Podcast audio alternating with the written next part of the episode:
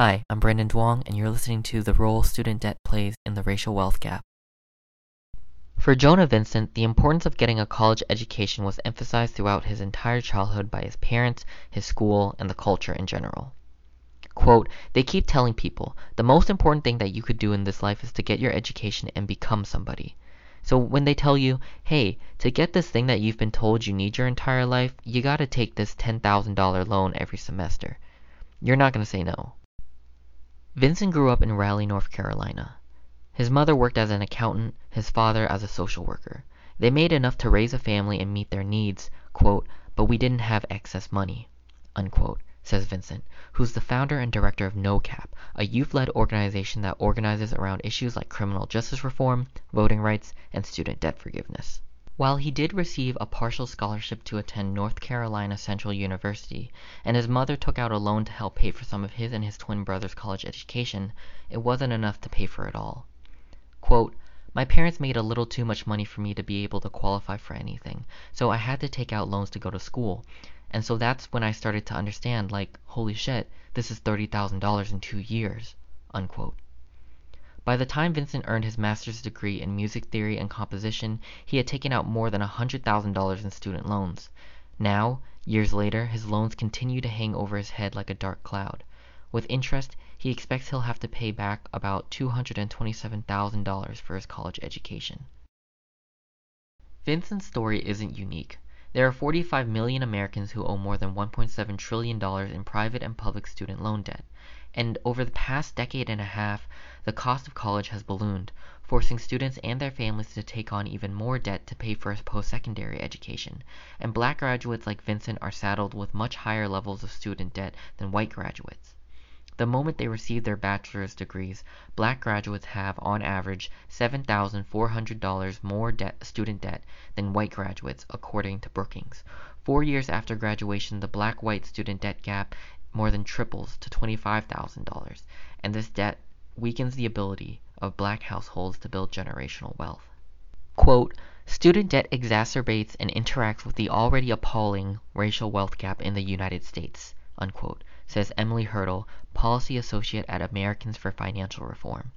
Quote, we know that the typical white family has eight times the wealth of the typical black family and five times the wealth of the typical Latinx family. So it's important to not forget that black and Latinx families start from a much less privileged position wealth-wise. Unquote. So what explains the large disparity in student debt and what can we do to address the student debt crisis and close the racial wealth gap? Types of post-secondary institutions. According to data from the National Center for Education Statistics, or NCES, in the 2018 to 2019 academic year, the average net price of attendance, or total cost minus grant and scholarship aid, for the first year first-time undergrad students attending four-year institutions was $13,900 at public institutions compared to $27,200 at private nonprofit institutions and $23,800 at private for-profit institutions. Who's taking out loans? 66% of students attending public four-year colleges and 69% of those attending private nonprofit institutions, according to NCES. That rate is much higher at the more expensive for-profit institutions, where a staggering 86% of students took out loans. Black students are about three times more likely than white students to attend for-profit institutions, which tout quick programs, flexible schedules, and online learning. These programs look extremely attractive to children in lower income communities who often don't have access to college counselors. Quote, for-profit and predatory colleges target black students and other students of color, unquote, says Charlotte Hancock, Senior Director at Generation Progress, a youth-centered research and advocacy group. Quote, these institutions often result in high debt burdens that are more difficult to pay off, unquote. For-profit institutions also have notoriously low graduation rates. A 2019 look at students who began their education in 2013 showed that only 26% of students at for-profit schools graduated within six years, compared to 63% at public institutions and 68% at private nonprofit institutions. For black students, only 19% graduated from for-profit institutions within six years. Therefore, much of the debt incurred by students at for-profit schools does not come with the added earning power of a degree to help with repayment.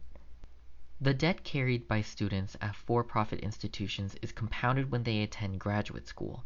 28% of black graduate students were enrolled in for-profit graduate schools compared to just 9% of white graduate students. While private nonprofit schools can be as expensive as or more expensive than private for-profit institutions, the lion's share of growth in graduate school attendance has been at private for-profit schools. Graduate school. Black students are attending graduate school at increasing rates, and they're also twice as likely as their white peers to accrue student debt.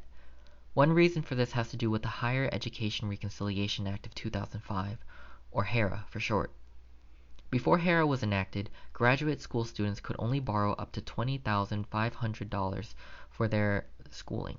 But after HERA's passage, graduate students were able to borrow up to the cost of attendance via the Direct Plus loan program. According to Brookings, this may have disproportionately increased graduate school attendance among black students, who on average have less familial wealth to draw upon than white students. Because of this, the authors of the Brookings Report believe that HERA unintentionally played a role in expanding the racial wealth gap. Furthermore, the Brookings researchers believe that the 2008 financial crisis may have pushed black students to enroll in graduate school in hopes of expanding their skill set and improving their chances of securing a good paying job. For Vincent, attending graduate school was a must. Quote, when my parents graduated from college or when they graduated from high school, they were able to get a job that could pay them to be able to buy a house, buy a car, and build a family essentially. For us, graduate school is almost a necessity to even be able to sniff 60,000 a year." End quote.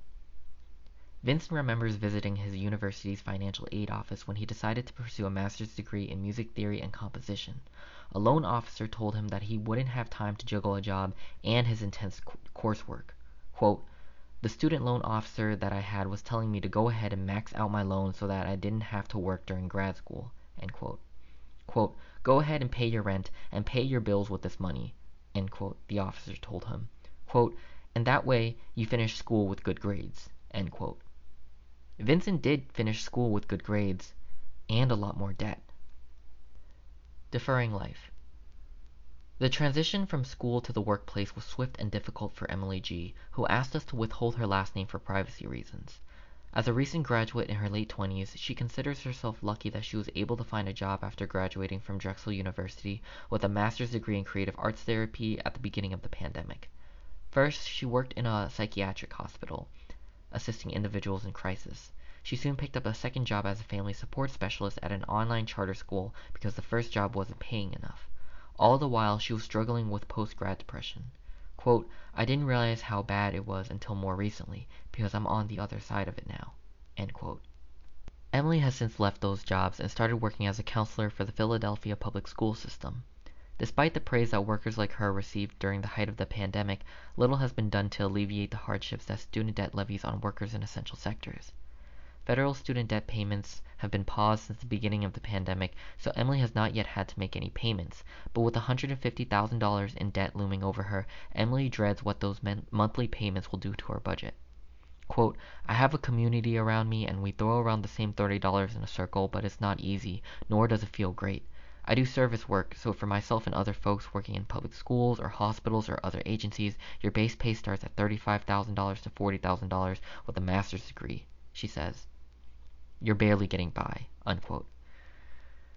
The disproportionate attendance rate at graduate school, followed by difficulties in the labor market, which include an increasing racial wage gap, add up to a huge accrual of interest on loans.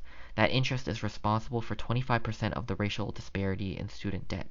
48% of black graduates see their undergraduate loan balances grow after graduation compared to just 17% of white graduates. Additionally, the Federal Reserve Bank of St. Louis found that while many white graduates received financial assistance from their families after graduation to supplement their income, pay off student loans, and assist in wealth accruing activities such as buying a home, black graduates often transfer part of their post-graduation incomes to assist their families. That rings true for Emily. Her mother, who is a teacher, was given a diagnosis of an autoimmune disease several years ago. With her heightened vulnerability to COVID-19, her employment options as an educator are severely limited by the pandemic.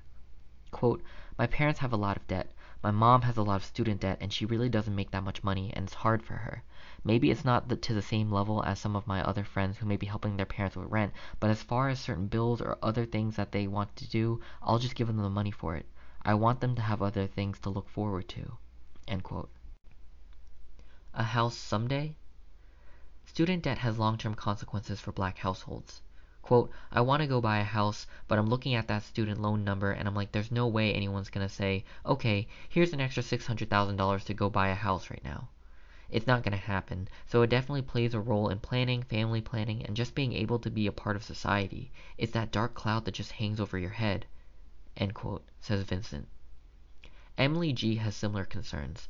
Quote, at some point I do want to buy a home and I do want to have my own land and I do want to farm and different things like that, but a part of having the debt is how far am I going to have to push that off? A part of having that debt is, you know, I do want to have a family, but I'm also like I can barely afford myself. Black people with a college degree have lower home ownership rates than white high school dropouts, Hurdle says. Quote, when you factor in the fact that black families, because of and on top of the racial wealth gap, are more likely to have to rely on student loans to finance a college education and have to rely on larger amounts of student debt to finance a college education, and then you combine that with the income and job discrimination that makes black families and black graduates less able to pay off their debt, it really adds up there's less money for these folks to be able to access home ownership, put money into retirement, and access other forms of wealth building. End quote. A 2016 poll found that 48% of young people between the ages of 18 and 34 who either own or have plans to own a business say that student loan payments have affected their ability to open shop or expand their business. Additionally, the more student debt someone has, the less likely they are to start a business. For example, someone with an average student loan debt of $30,000 is 11% less likely to start a business than a person who graduated debt-free. The weight of this debt can be mentally and emotionally overwhelming for many graduates. Quote, I used to be one of those people that was like, alright, as soon as I graduate, I'm gonna have a 5 to 10 year plan and I'm gonna work 6 bajillion jobs so that I can be debt free by the time I'm 35. No, I don't think that's honestly quite possible with the way the things are set up in the United States, end quote, says Emily. Quote, and also, I feel like I shouldn't have to work myself near death and to not be happy in my day-to-day life because of some debt, end quote. And then there are the defaults, which can have disastrous and long-term effects on credit scores and prevent individuals from buying homes and starting businesses altogether. Of the student borrowers who entered college in the 2011 to 2012 academic year, 32% of black borrowers had defaulted by 2017 compared to just 13% of white borrowers. Many of those who defaulted didn't manage to attain a degree. To forgive or not to forgive. Is there a way to address the student debt crisis and the racial wealth gap? Quote, broad-based student debt cancellation is one key solution needed to end the student debt crisis end quote, says Hancock of Generation Progress. Quote, and would also help to address the racial wealth gap since borrowers of color hold disproportionate amounts of student debt. End quote. However, a few researchers have argued that universal student debt forgiveness may be counterproductive to closing the racial wealth gap. A 2015 report from Demos examined how universal student debt forgiveness would affect racial equity for young adult households aged 25 to 40. Researchers analyzed the effects of various levels of student debt forgiveness, eliminating student debt for those making $25,000 and below, for those making $50,000 and below, and for all income groups. They found that universal student debt forgiveness would actually increase the difference in median wealth between white and black young adult households by 9% or nearly $3,000. Researchers say that this is because white students attend college and seek advanced degrees in greater numbers, so they they may benefit more from loan reduction policies that do not have income or financial restraints. But another study by Brookings notes that even though in some income ranges it does increase the wealth gap, universal debt cancellation still reduces the black non-black wealth gap when measured as a ratio at every income level. Quote, we find that the more student debt that is canceled, the greater the effect increasing black wealth, particularly for households below the wealth median, end quote the study reads. The researchers also fight back against the assertion that broad universal student debt forgiveness would disproportionately benefit white people, noting again how black people borrow at higher rates because they have less familial wealth to draw upon. Additionally, forgiveness of student loans held by the federal government is different from forgiving all student loans. Non-bank marketplace lenders like Splash Financial and SoFi offer low credit risk households the option to refinance their student loans at lower rates, something that primarily higher income graduates do. Those interested in SoFi's student loan refinancing must have a minimum credit score of 650, graduate from an accredited university or graduate program, be gainfully employed within 90 days, have a sufficient monthly cash flow, and have a financial history, quote, that demonstrates financial responsibility, end quote. It's therefore not surprising that the average income of SoFi's approved borrowers is more than $100,000. According to the Congre- Congressional Budget Office, this means that many of those who can refinance often do, leaving the federal government holding the highest risk loans held by low income and low wealth households. Full forgiveness of the student debt held by the federal government would therefore be of disproportionate help to households with low or no amounts of wealth, especially households of color. There's been a recent surge in pressure from both the public and Democrats in Congress for President Joe Biden to act. Senator Bob Casey recently said to The Hill, quote, The Biden administration needs to engage more with Congress on this because I think there's real concern, end quote. Backers of student debt forgiveness are awaiting a memo from the Department of Education that would clarify Biden's legal authority to forgive student debt. Biden has already canceled $12.7 billion in student debt, which is less than 1% of the $1.8 trillion of outstanding federal student loan debt. But those cancellations have been through existing programs authorized by Congress, and Biden doesn't believe that the president has the authority to unilaterally provide wide-scale student loan cancellation without authorization from Congress. However, it has been over eight months since Biden requested that memo, and patience among advocates is wearing thin. While Biden has extended the pause on federal student loan payments through May 1st, student debt forgiveness advocates say that this is not enough. They point to Biden's campaign promise to forgive at least $10,000 in student loan debt per borrower. But for borrowers with larger amounts of debt, that may be just a drop in the bucket. Quote, what the hell is $10,000 going to do on $100,000 or even 50 $50,000 or $60,000 in debt? End quote, Vincent says.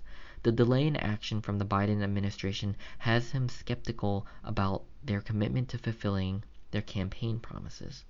Quote, full administrative debt cancellation is the best policy remedy to the student debt crisis, end quotes. Hurdle says, quote, it would be a fast, easy, and massive step forward towards racial equity that could begin to close the appalling racial wealth gap, end quote.